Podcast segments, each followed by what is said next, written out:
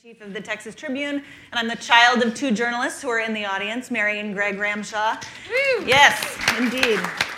Um, before I introduce my amazing panelists, I've been tasked with just a little bit of housekeeping. Uh, this weekend only, if you donate to the Trib's nonprofit newsroom, you'll be entered in a drawing to win a three night stay at the Hotel San Cristobal in Baja, California, plus round trip airfare from Southwest Airlines. I was there last year, it's totally amazing. Text Tribune to 444 999 and donate by Sunday at midnight for a chance to win. All right, meanwhile, please silence your phones, and if you want to tweet, as you know by this point, the hashtag is TribFest17. So without further ado, let me introduce my amazing Journo family uh, uh, colleagues up here.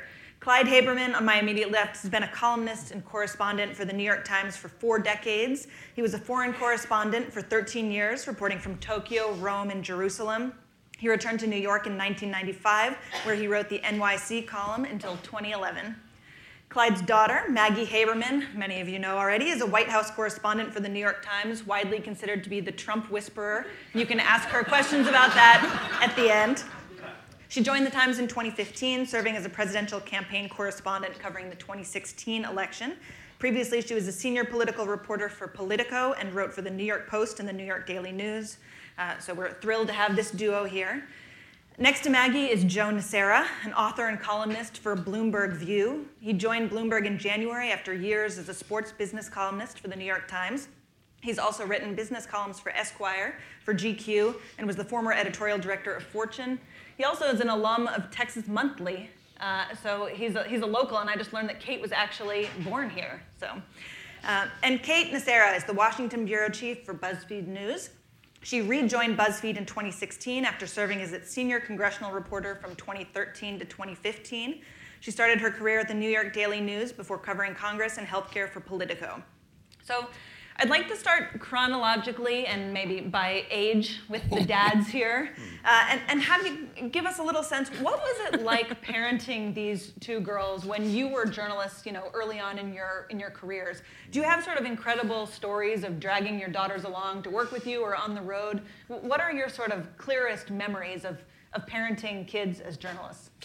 Well, as the oldest, I guess I'll claim first uh, firstborn rights here. Uh, uh, I guess Maggie's first interview was uh, with uh, Mayor Ed Koch of New York back in 1980 or 81. I was the Times uh, City Hall bureau chief then, just before I went overseas.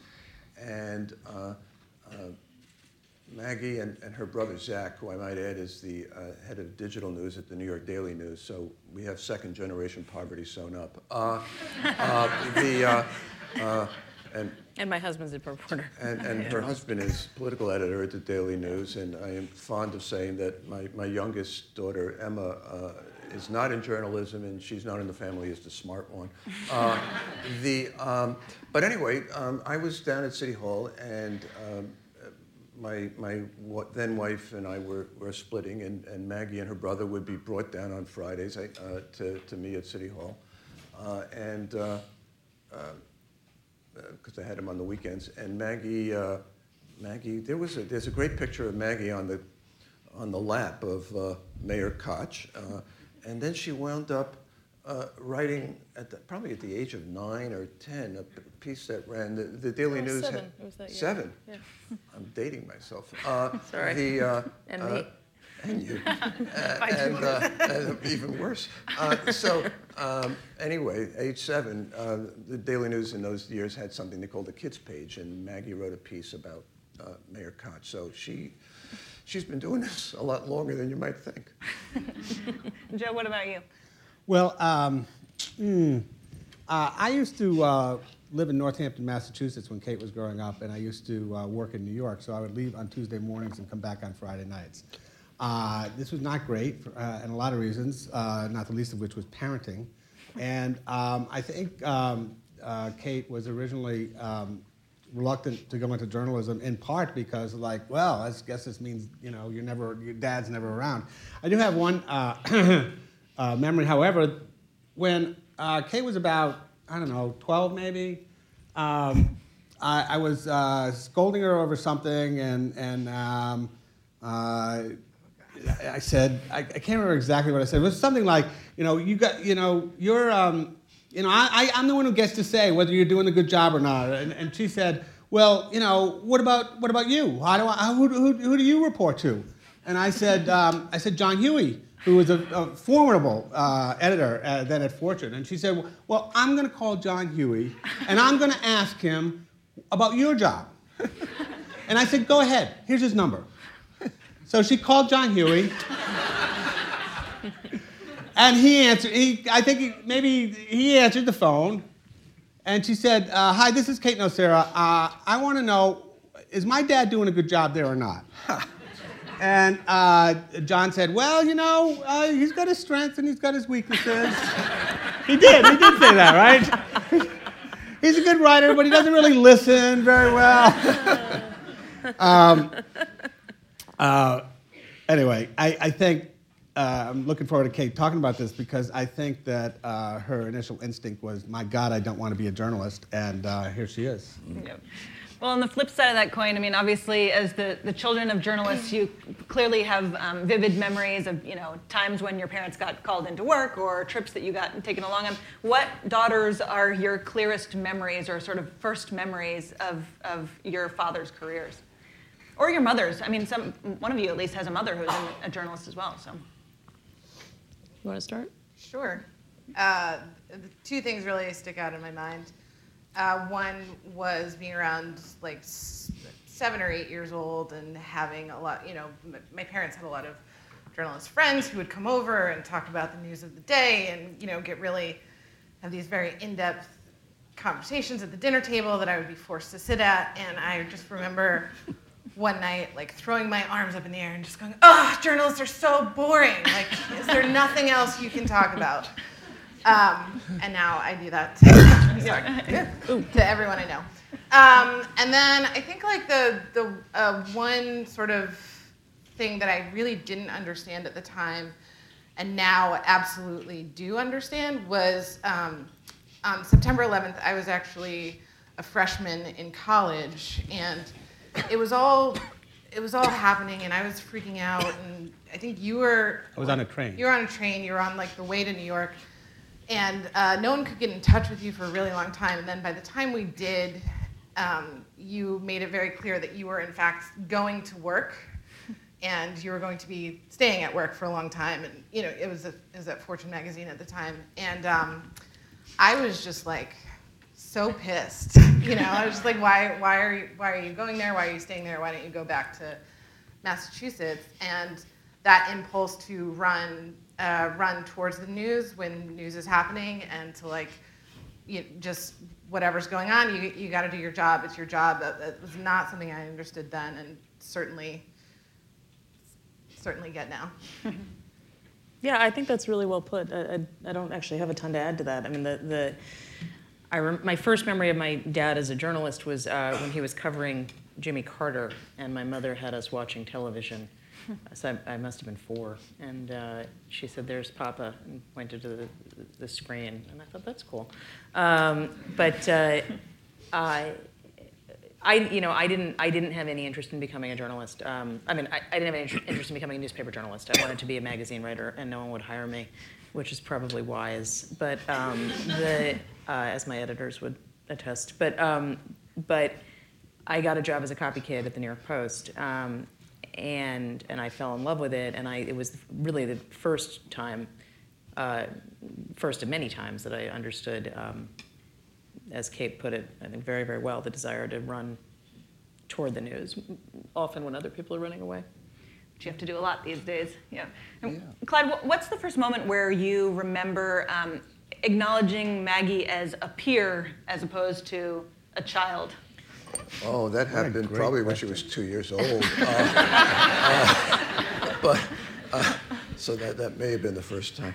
Um, oh, it's been a long time. Look, she's a great reporter. I, am not saying anything that nobody in this room doesn't know. Uh, and uh, uh, talk about you know the child exceeding the parent. This is oh, a clear on. case of it. But um, you know, it was I'm not sure if you're going to ask this, so I'll volunteer it. It, it, it was difficult. I, put it this way look, Maggie and her brother uh, were um, um, children of a divorce, and so they would, when I was overseas, uh, they would come um, uh, visit me. Summers, um, Christmas vacation, maybe one or two other times uh, in between. Uh, and on one level, it's quite glamorous because knocking around Japan and, and Turkey and Italy and Jerusalem and so on. But uh, it was hard on them. Uh, the, the, a lot of the burden of my career fell on, on my older kids. So to some degree, I'm still amazed that they went into this line of work. And news, to get to, to that theme about chasing the news, it would conspire against us more times than I could uh, admit to. That, uh, or, uh, for example, uh, there had been a ton of news uh, almost every time they were there, and I made a really firm uh, resolution to myself in the summer, summer of 1987 that I was Tokyo-based then, that this was going to be a summer that I really don't write too much, spend a lot of time with Maggie and Zach, and but I had to first go over to Korea where the ruling party, still in the hands of military dictators, uh, we're going to have a pro forma uh, uh, session, nominate um, their bum of the week for the be president, and uh, and I made you know write a perfunctory story or two, and then fly back to Tokyo and really spend the summer there. But what happened was Korea had its pro-democracy uprising. Uh, while I was there, I didn't get home for six weeks. Uh, same thing happened in 1989. Now Rome-based and I was covering sort of the pimples of the uh, uh, anti-communist revolution, and one of the pimples was Romania. Uh, and uh, um, Ceausescu, Nicolae Ceausescu, the longtime uh, dictator, was overthrown, uh, and I ran off to Romania, and um, this was like December 22nd or so, 1989. and the kids came over the next day to Rome for Christmas holidays. I never saw them. Uh, they, uh, I never got back before they had to go back to New York and school. So it's, uh, now one could say not having me around is a plus, not a negative, but, uh, but uh, if, if family is important, um, the work got in the way uh, more than its share at times. Well, since we've entered the family therapy portion of this There conversation, you go. That wasn't my intention, but as long We as don't have to linger. It's okay. if we I mean, past it. well, I was going to say the guilt portion.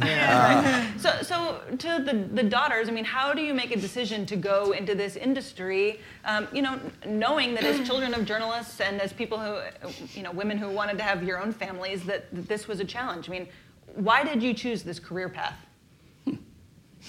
Silence. oh, okay. I'll take this one. Don't worry, we're going to get to you, Kate. No, You're okay. bopping in and out of the industry. Yeah, exactly. um, I mean, I guess I would answer that a couple ways. Um, there's the way that I always answer it, which is what I said about magazines, which is the truth.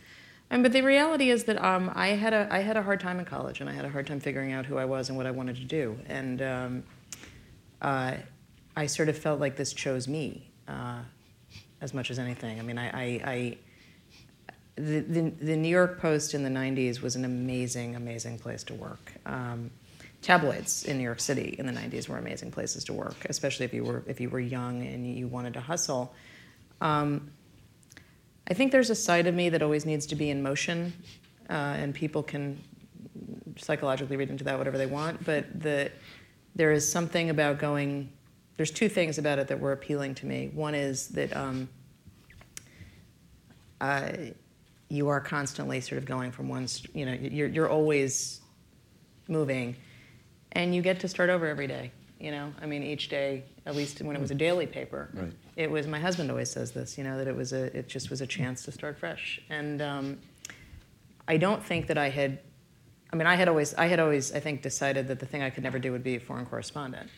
But this was, you know, long before the internet and long before the perpetual news cycle and long before a president who tweets at 3 a.m., right? So, I mean, I, and a lot of this, and sort of to the, the thing that my, my father was saying about, um, you know, that, that, that Christmas trope, which I had actually forgotten until he raised it recently, even before this.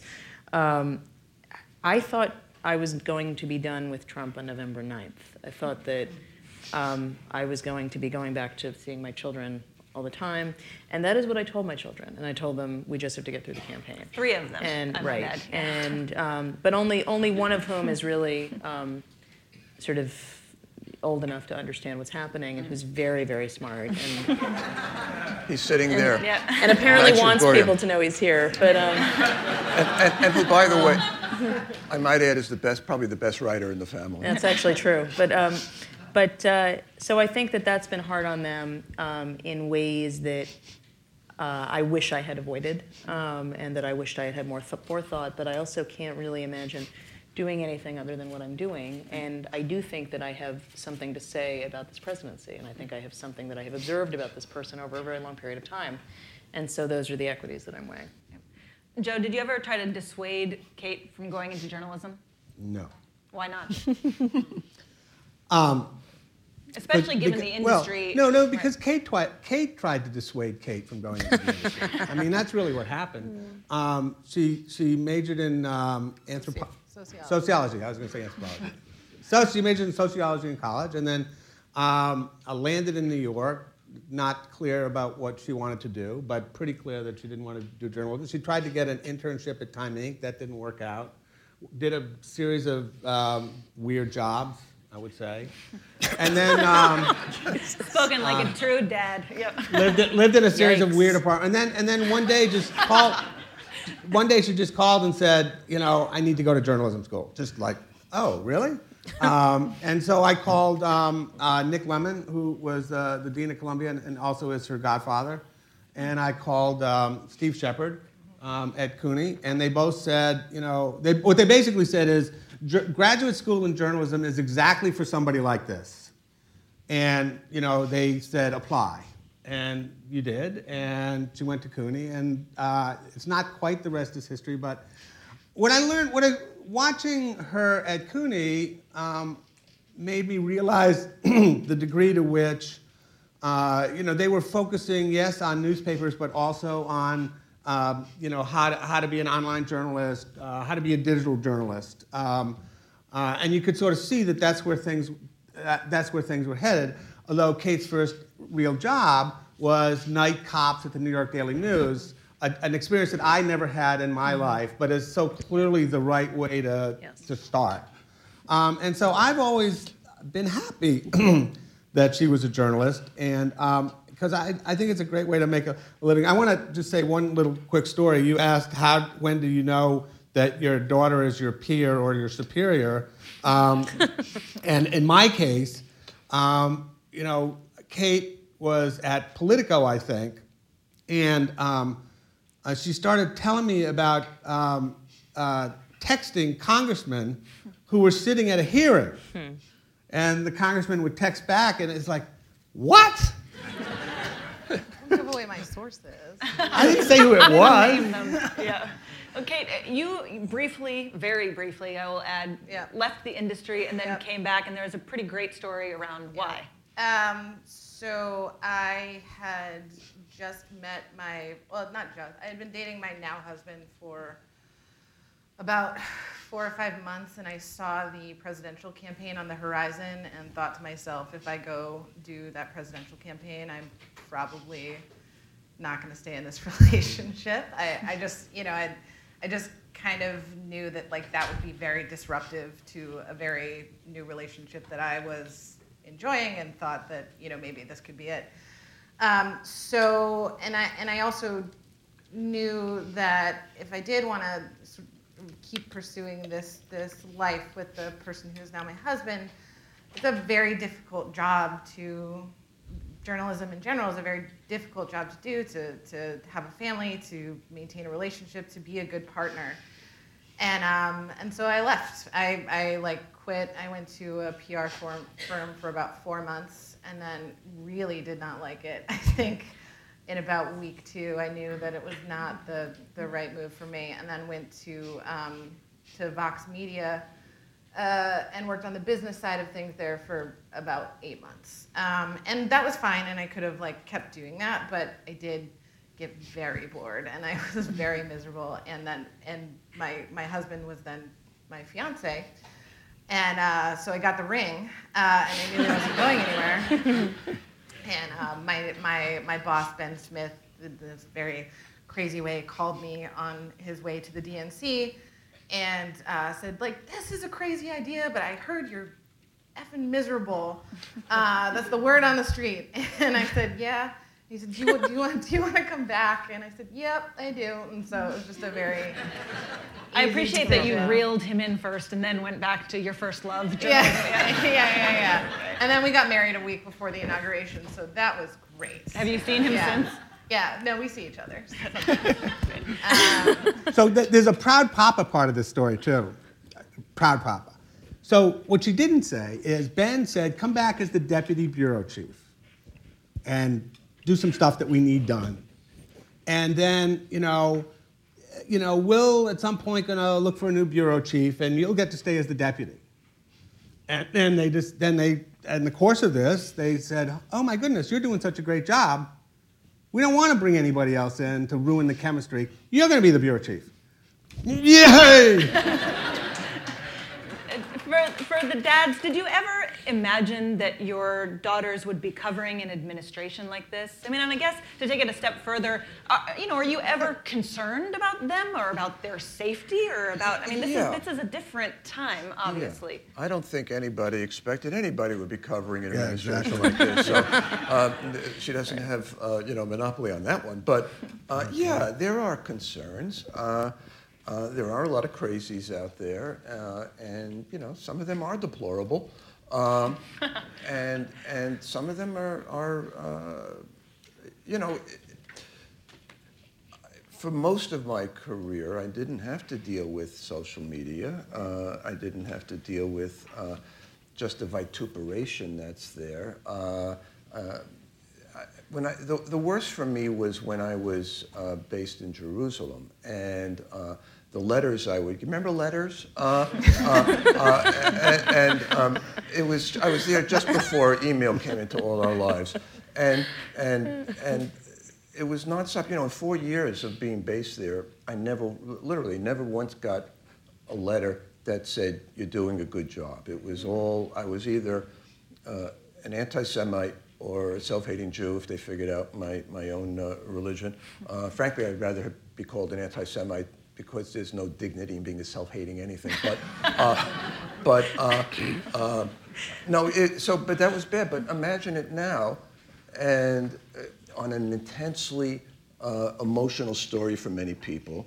Um, and you have all these avenues by which people can um, hurl dung at you.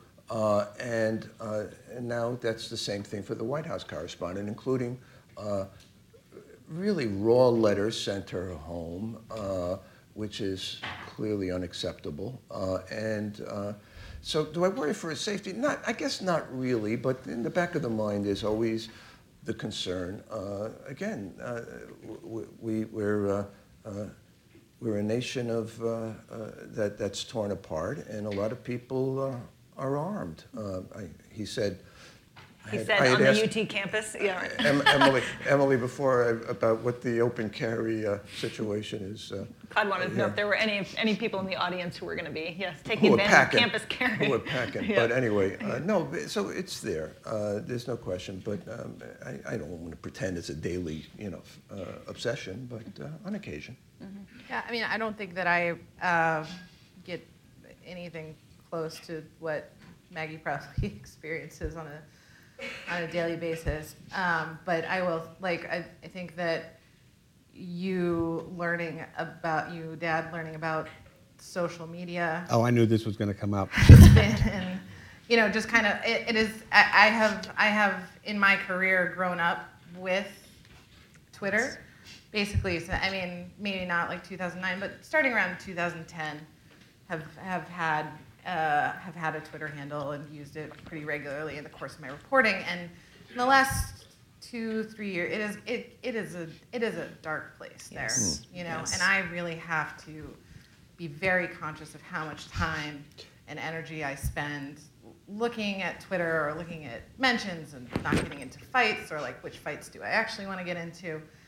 And uh, this guy gets a Twitter like a year ago and is just, you know, fire, firing off tweets left and right. And So is he. and sometimes he'll get like a little little phone call from me. and It's like, "Hey, bud, you might want to Tone it down. might want to tone Yeah. it down a little bit. Just you know, saw that one. You might want to just like not respond. Also an option. So I've only done that. I've only done that once. There's only one time that he ever tweeted when I, I, I emailed and asked if he was trying to get me killed.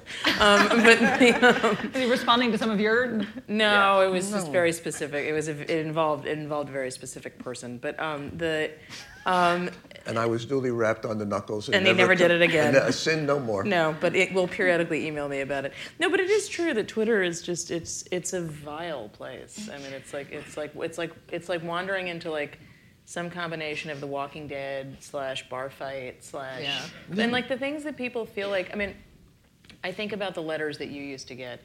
He used to have this letter writer. It was actually my, one of my favorite stories of my father's um, when I was growing up. That he had this person who used to write him a letter. It was like weekly or monthly, and it was, "Dear Mr. Haberman, I did not like your story of you know October 20th, 1987. Sincerely, blah blah." And then finally, I think the last one was, "Mr. Haberman, I've not liked anything you've written between blah blah." And like, it was like 30 years or something. But they were very. They I were, love that guy. They were very. They were very polite. Yeah. They were very. Yeah. And so, and the, it used to be that the kind of like, you know, written on a paper bag, scrawled with crayon letter was not the norm. I mean, that's just everything now. Everything. And the things that people say on Twitter, you would never say to somebody's face. Like, Right. so it's just, it's not really, um, it's not really helping the discourse. Yeah. If I if I were king, I would require uh, everybody on Twitter to use their real names. Right. Yes. And I would require, it bothers me, and I've, I've struck out on this several times, trying to persuade uh, my, my bosses uh, at the Times uh, that online uh, reader comments should go by the exact same rules that we do for the letters uh, to the editor in the printed edition, which is you have to stand up and acknowledge who you are. We are not yet a country where guys in jackboots uh, come to your house at three in the morning to rouse you because you've said an unpopular thing. Uh, you should be able to stand up for it. And so this uh, firing from ambush is unacceptable to me and, uh, and cowardly while we're at it. And so, uh, um, but I've gotten nowhere with this suggestion, and I don't expect ever to get anywhere. No, there's a weird, there's a thing about, and then I'll let this go, but there is a thing about users on the internet, and this has actually been interesting to me because my, my training is not online journalism, my training is print journalism. Um, there's this thing, this came up when, when CNN did something about the Reddit user who had made that video that the president retweeted of the train hitting Right, someone with a CNN. CNN logo. Yeah. Yeah. And there was there was an uproar that um, that CNN had quote unquote doxed the guy, and you know I, you can make an argument about whether CNN should have been the, the outlet to actually pursue this, um, given that they were the subject of it. But the basic premise was the Reddit online user rules are anonymity, therefore other people should honor that. And when the president of the United States is retweeting the person, like I, I- guess I'm just it's, I'm sort of I'm losing the, the, the plot here. Um, so and that is a that is a different level of navigation than I think either of these two ever had. Right. do. I mean, I'm curious what, what some of the other ways are that your careers are different than your father's careers or vice versa. I mean, you know, I have really clear memories of, you know, my mom having her sort of work terminal in our house. You know, there were no laptops even then, and I could hear from my bedroom the dial-up internet, you know, when she had to log on after I went to bed. I mean, it's, it's and it, neither of my parents were sitting in bed looking at Donald Trump's tweets first thing in the morning. I mean, it is the sort of urgency and 24/7. You know, once the presses went to bed, they were generally Yeah. done for the night. Well, the first sound she heard was not, you know, of some computer. It was of a typewriter. Yes. As with letters, remember those. Uh, and um, so, y- you know, it, it was, I guess we're sort of saying what we've been saying, that uh, I, I just don't understand how uh, these guys do it now. Uh, the, the nonstop demands are, are extraordinary. I mean, by comparison, I was a pretty hard worker, still am for that matter. I'm on the editorial board at the Times. Uh, but um, I mean, I had a whole day to report most of the time, and then write in the evening. I feel like Arnold Toynbee uh, compared to uh, what it is now in terms of being able to have. Oh God, I actually had three hours to think about this. Uh, so it's it's a diff- uh, and, I'm not by any means demeaning the, the quality of the work. Quite the opposite. I am in awe of the high caliber uh, work that Maggie uh, and all her colleagues produce under extraordinary pressures that uh, I didn't have. Uh, I had certain types, but nothing like this. My, my one thing I want to say about that is my my um, I, I mean I do I do a very different kind of journalism than he did. Um, he was a bureau chief. He had a, a very focused job, um, and it was overseas. I'm I'm a source reporter, so that's usually, and I'm very sort of scoop focused.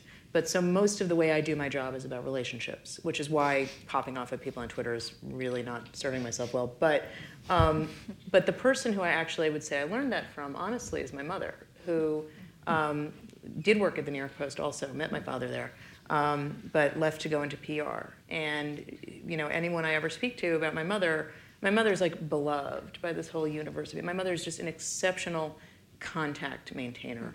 But my memory of my mother when we were growing up is that um, my mother was always on the phone. And that's both good and bad, right? So I mean, like, I just sort of feel like he gets this rap about having been always busy. But you know, my mom, my mom had her own kind of thing. But that is, for better or worse, where I have learned about just sort of constantly being in contact. Um, and that really never ends these days. It's yeah. less about the tweets. It's less about any of it. It's that when you can text somebody and you can reach them all the time. Mm-hmm. You know, the, it, the tools are different. I mean, we, we we're doing we're doing the same thing today that we were doing 30 years ago. That's true. But the tools are different. I right. I uh, and I have these memories myself, but I happened to watch All the President's Men not all that long ago, and um, and and also Spotlight. Mm. And in both of those movies, there's no internet, right? So in All the President's There's Men, in Spotlight. There is there no must be. Spotlight, Like there was. well, No, the- like- I want to. The, let me finish. The- there might there might be there might be there might Fact checking on stage. Yeah. in, in All the President's Men, they're trying to find somebody. And um, Woodward goes to the library, the post library, and he starts looking up phone books Detroit, Yes. Minneapolis, LA. In Spotlight, they're trying to find these priests who've been transferred. And they pull out these Catholic priest directories year by year by year, and they just go through one, one, one, one, one, Yeah. one, one, one, one. And you know, when I would start a story for Texas Monthly or, or Fortune, I would I would go I would start by going to the library, Reader's Guide to Periodical Literature. Then I would find out what the trade publication is. You get the trade publication in a second. Now I would tra- I remember once traveling to Pennsylvania and sitting down for two days in the office of the trade publication of the breast implant uh, uh, litigation, and just going through just going through it. And now you can do that in five minutes. It's a good You can- point. It's a really good point. I think that like I think that the the basic sort of ten, that's why I love that I started my career at at the Daily News, door knocking, you know, sticking out, doing the same kind of like I, I think that sort of basic tenets of journalism, tenets of how to do the job stay the same. It's the pace and time that you have to do something. I remember, I mean, you would have like you were a magazine writer, which is obviously different than what Maggie or I do for a living, but you would have like six months to report a story. Not that. I mean, it felt like Not that much. And then I remember, and then like the month of writing where it was like he would be locked in his office. I also think that sort of the track to how you get to where you are, it has changed a lot. Um, like for someone entering journalism today, you got you you could you could start kind of at the bottom at a very like local paper and then work your way up. There was a very kind of specific career track. It was kind of the same way at like the Post or the Daily News, where you started out as a copy kid and then That's right. worked your way up through the Yeah, years. And that's I, right. I don't think that track really No. exists anymore. It still it still sort of does at, at places like the Post, but that's pretty. yeah, that's pretty My- unique. really rare. My career has more morphed more towards what you guys do. I know. I started as a ma- I really did. I mean, would take four months to write a story, not six, four. and and now now I work for Bloomberg. And if uh, I'm not writing by two o'clock in the afternoon, I'm feeling guilty. I mean, uh, Welcome to our world. Yeah. You've learned. You've had to learn. Exactly. and um, you know, I tweet because I feel well. I tweet because I like it after, Right. but but also, it, I mean, it's definitely part of my job. I mean, at the times I didn't have to think about it that much because you had a much bigger platform. I'm at Bloomberg now, and you know, I want people to read my stuff, and tweeting is one way to do that. I want to I want to talk about the role of, of women in media and how that's changed over sort of the course of your careers and, and even your daughter's careers. I mean, your daughters are not just two of the most consequential female journalists in America; they're two of the most consequential journalists in America. Stop. You know, how has that changed over the course of your careers? Where you know, were women given even nearly those kinds of opportunities when you were starting out? No, no, no. I mean, it, it's a world of difference, and, and all for the better. Um, the um, my first job in a newspaper was while I was still in college uh, in in New York as a copy boy uh, at the Times, starting in 1964. Uh, and indeed, uh, we were all male. Uh, there were no uh, entry-level positions like that for, for young women. Uh, uh, and at some point stopped using the word boy because that became problematic. But uh, um, I then went to the New York Post uh, in a pre-Murdoch uh, phase. He hastily added, and uh, and uh, and and the publisher was a woman, Dorothy Schiff, and she hired more. There were more women on the staff of the New York Post, uh, which was not a huge staff, by the way, than there were on all the other New York newspapers combined. Uh, and there were a bunch of newspapers still then. And so, yeah, it, it, the whole world uh, is different. Uh, there's a great book called, uh, I think it's called Women in the Balcony, uh, uh, about the Times and lawsuit against the Times by a, a bunch of women who work there.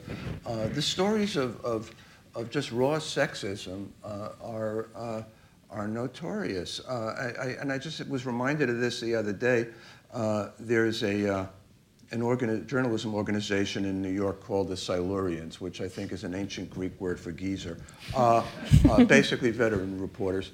Uh, and uh, this, we had a guest speaker at a lunch the other day, Floyd Abrams, who uh, is a First Amendment attorney uh, and was the Times attorney in the famous Pentagon Papers case back in 1971. And uh, sitting at my table with me was a woman named Linda Amster, who was the chief researcher at the Times. And she was telling me, I didn't know this, that uh, uh, when it came time to publish uh, all this stuff in some sort of book form, her name was not put on it. And she was specifically told by a senior editor there that, you know, maybe at another point, you know, women will get their name on it. I, even for 1971 or two, by the time this book came out, I think that's shocking.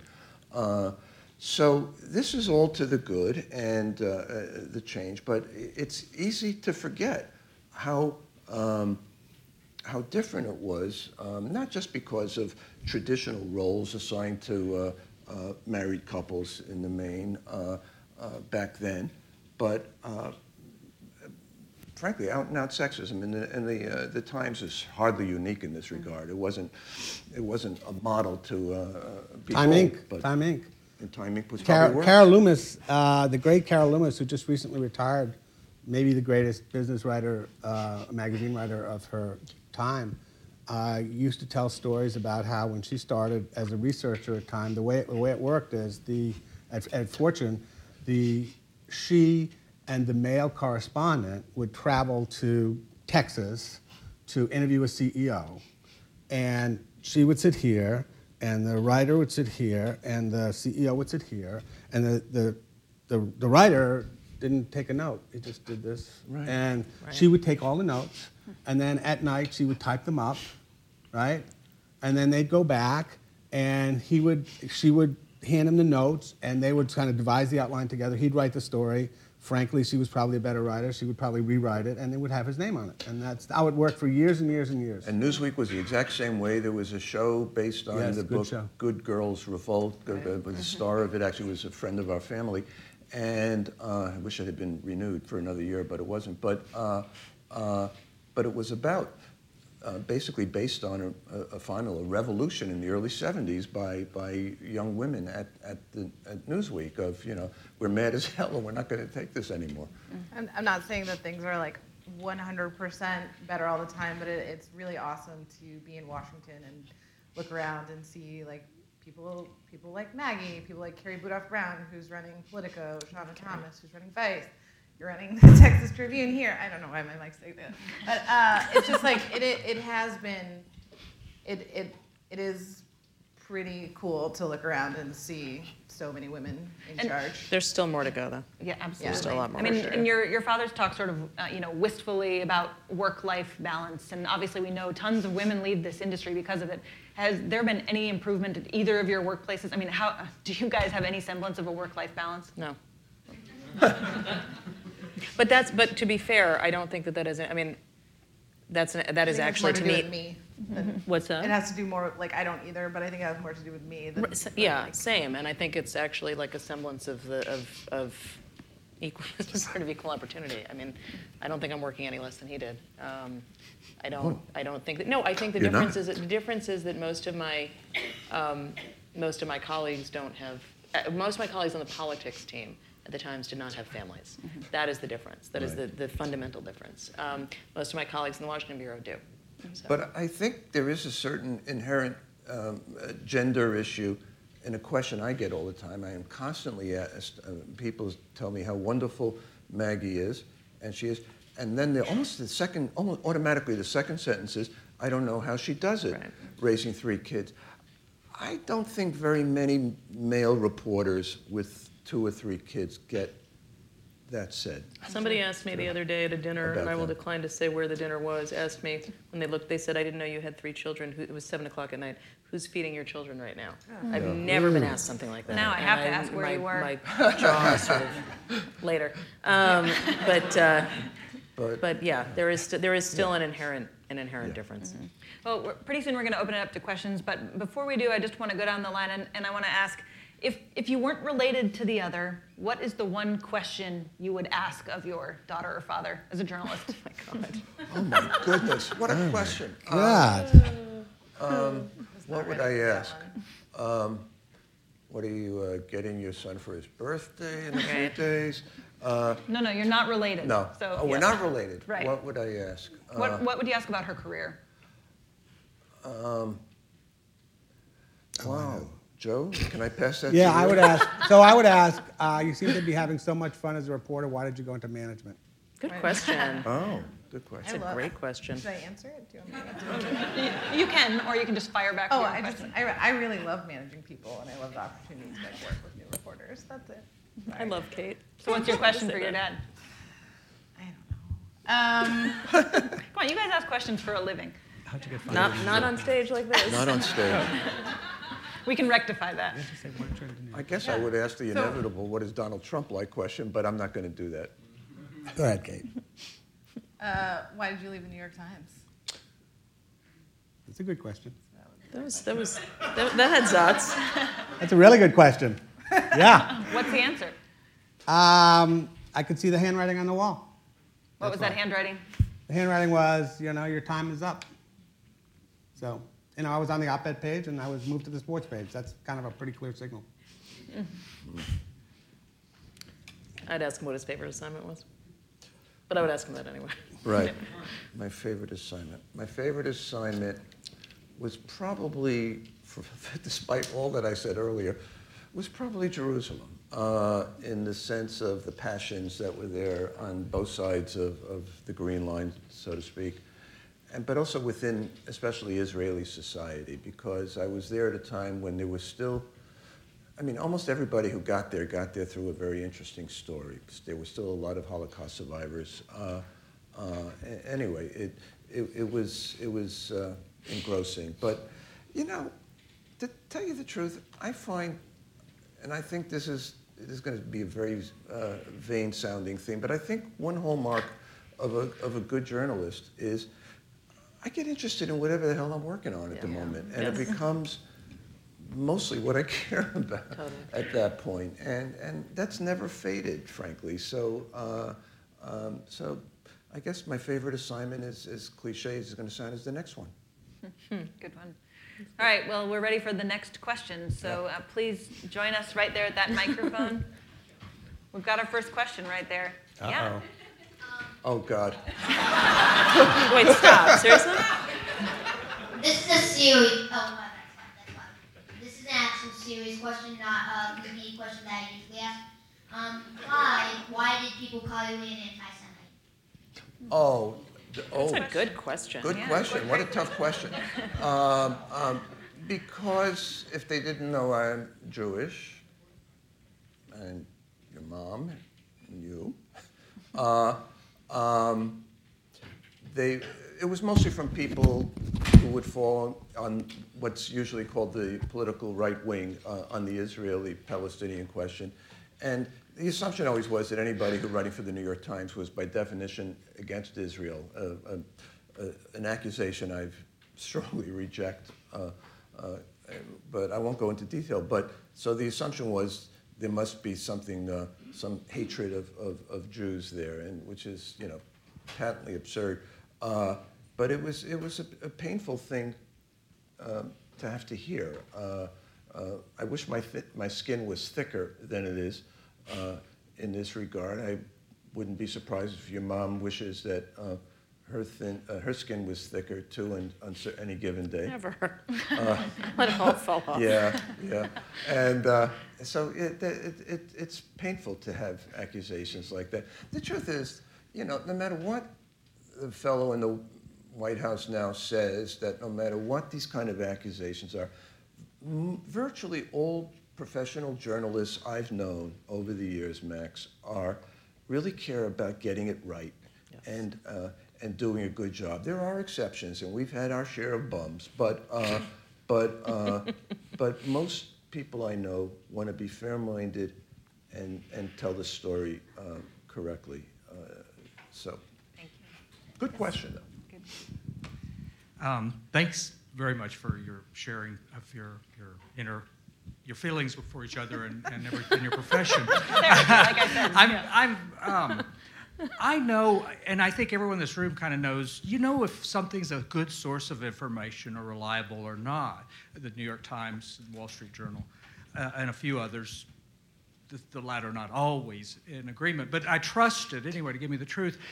And I remember back to, I said, where's our Walter Cronkite? I mean, the difference now is, is we just kind of had limited sources of information, and there was one guy that everybody trusted. I don't think you ever disagreed or, or he ever there was any ever any scandal, but now it's so spread out. Do you foresee a, a place eventually where, and, and I'm remi- I was just thinking about it's one of the few times I was moved seeing something up on a building, but it's right up here in front of the building. It says, Ye shall know the truth, and the mm-hmm. truth right. shall set ye free. And that just kind of says it all. How do we get to that place? Well, I don't think we're ever going to have a Walter Cronkite again. We're too diffuse uh, in our business, too many outlets, too many sources. Uh, um, so I don't think we, and maybe we, sh- we shouldn't have one, you know. And even Walter Cronkite was uh, flawed, for God's sakes. Uh, so, um, um, but there are still sources that are trustworthy. Do, do they get it wrong? Yeah, um, often hey. enough. Kate's first uh, front page story was uh, about Walter Cronkite. It's about him dying. About him dying. dying. Well. I think that uh, it's a really good question. I mean, I do think that I think that my dad is right that you can't. Um, just the internet has just made it that, and it isn't just the internet. I mean, if we're if we're if we're being honest, I mean, some of it is cable, and a lot of it is certainly Fox News. Um, but uh, I think that I mean, people. I think my dad's point earlier about just trying to get it right is ultimately what, what the goal has to be. And the difference between, you know, I mean, I, I have had more than my share of corrections, but I also have had more than my share of stories this last year. So mm-hmm. I'm gonna I'm gonna do it toward ratio. Um, but uh, the difference is that when we're wrong, we correct. Um, you know, and that's at the end of the day. If people are looking for what the reliable, I mean, I agree with my father. There should not be the the one oracle. I think that's dangerous. Um, and I think that's not a good way to think, but I do think that looking for who is trying to get it right, the, the proof is really right in front of you. So. One of my favorite movies, just very quickly, is Breakfast at Tiffany's. And there's a scene uh, at the end when Holly Golightly wants to run off to Brazil. And she says, I want you to call the New York Times and get me the names of the 50 richest men in Brazil. She's going to go try and marry there. I don't think if they ever remade Breakfast at Tiffany's, they would say that anymore. Right. Because again, the, the notion of the New York Times as being the place you go to for stuff like that, that's, that's gone. Or the one place you go to. The one. I heard you all describe um, the speed of things now and the tyranny of the urgent and the dark urgent of the uh, Twitter and all that. How do you personally take a deep breath, step back in that maelstrom of, and and and and get the insights and do the work and also that you're doing it in a day versus, you know, four months or whatever. How do you how do you do that psychologically and professionally? It's really hard. It's really, really hard. Maggie? The, the, re- the reason I just want to answer this quickly is because for the first time in my life, I'm actually in this position. I work for an organization now where um, when you finish one column, you start the next. And at the times when I was writing a twice weekly column, it was Tuesday and Friday. So Wednesday, I could always breathe. I could always breathe on Wednesday, knowing that I'd gear up for the next week. And now there's no time to do that. Um, and so, you know, I, I honestly think the time to reflect I, I, is the weekend, which is really doing great for my current family, for my, my, my new family. Um, I've got a seven year old. And uh, Just FYI. yeah. Not with my mom.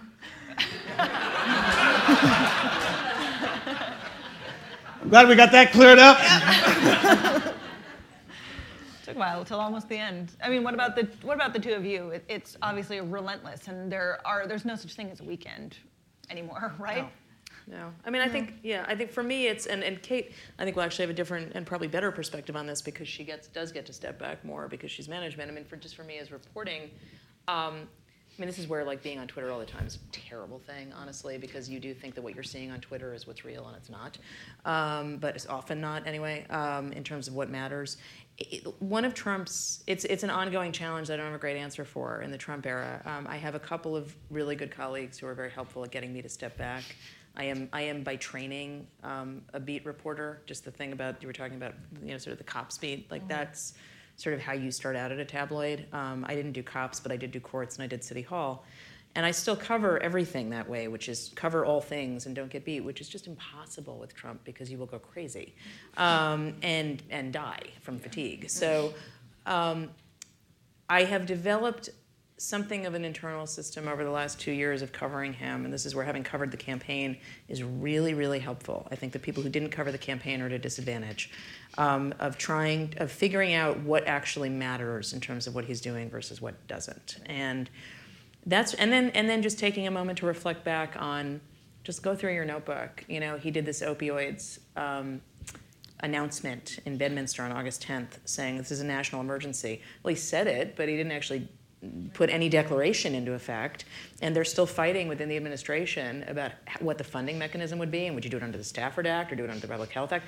And so nothing has actually happened. And I went back and did a story about how nothing has actually happened. Um, reminding people of the things he said he would do that actually matter, to me, is is a big importance of staying sane, and not, whoa, can you believe what he just did? Like that's just like, that's grown old. But do you disagree? Uh, no, I mean I think that for for us when Trump when Trump got elected, it was the biggest story in the world, and it meant every Yeah. single other desk all of a sudden ha- like Totally. it touches every single part of our newsroom, and so Totally. I uh, initially was dragged into a lot of conversations, just like you know the the tech team would reach out and. Uh, you know, be really involved on the breaking news desk, and like I just didn't have a moment to kind of step back and think about my team and step back and think about what we were doing in Washington because every story had to do with Trump, and my time and attention was needed in a lot of different places. Um, I've hired a couple people, which is nice. Uh, so I'm able to delegate a little bit more, and then also just being kind of slightly pickier about where where we're going to light our hair on fire. You know, I think that I think that in the initial couple months, it was it just everyone, everything was like ten alarms, Yeah, and agree with that. it's sometimes is and sometimes isn't, and I have had to learn a little bit more about where that line is. Yes. I have a question uh, for Maggie and Kate about your relationship with your fathers in terms of are there things that you, you you know you talked about the Twitter being a dark place. Are there things that you protect your fathers from? It's an interesting question. Yeah. I'd like to know what they are. Yeah, I would too. Kate? No, I mean they're all on they're they're on Twitter. Yeah. Yeah. I mean they see it like that. Yeah. It's all it's all out there. So. Yeah.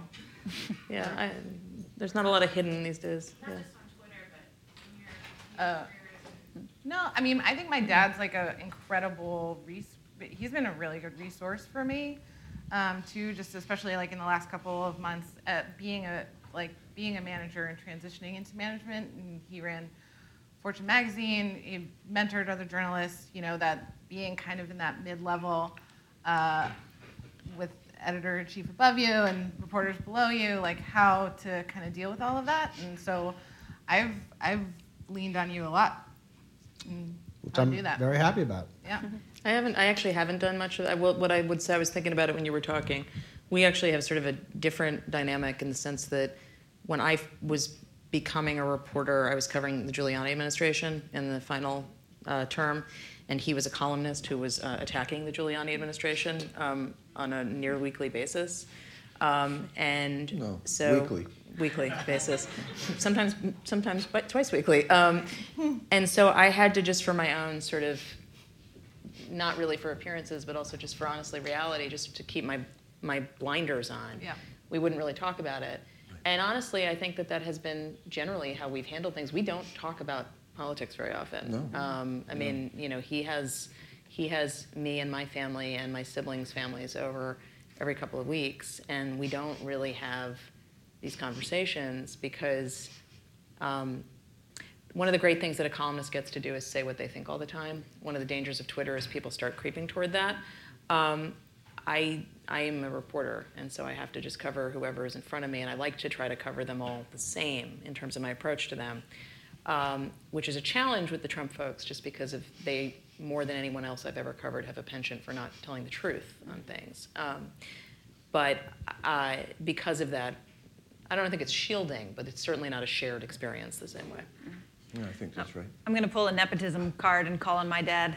I'd like to follow up on that and ask, under the current administration, how do you know you're being get- told the truth? How do you discern the truth from your White House sources these days? The question of the ages. Um, so, uh, my colleague Alex Burns, um, who was also a frequent collaborator of mine, both at the Times and at Politico, we covered the campaign together.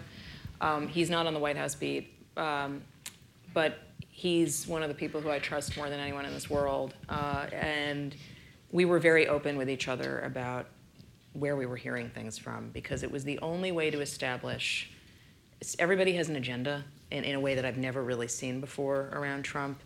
Um, and this isn't normal team of rivals stuff. This is like teams of the Bloods and the Crips. And so, um, so we would tell each other sort of what we were hearing and where we were hearing it from, and we would try to arrive at a at some common boiled down nub of where the agreed upon facts were.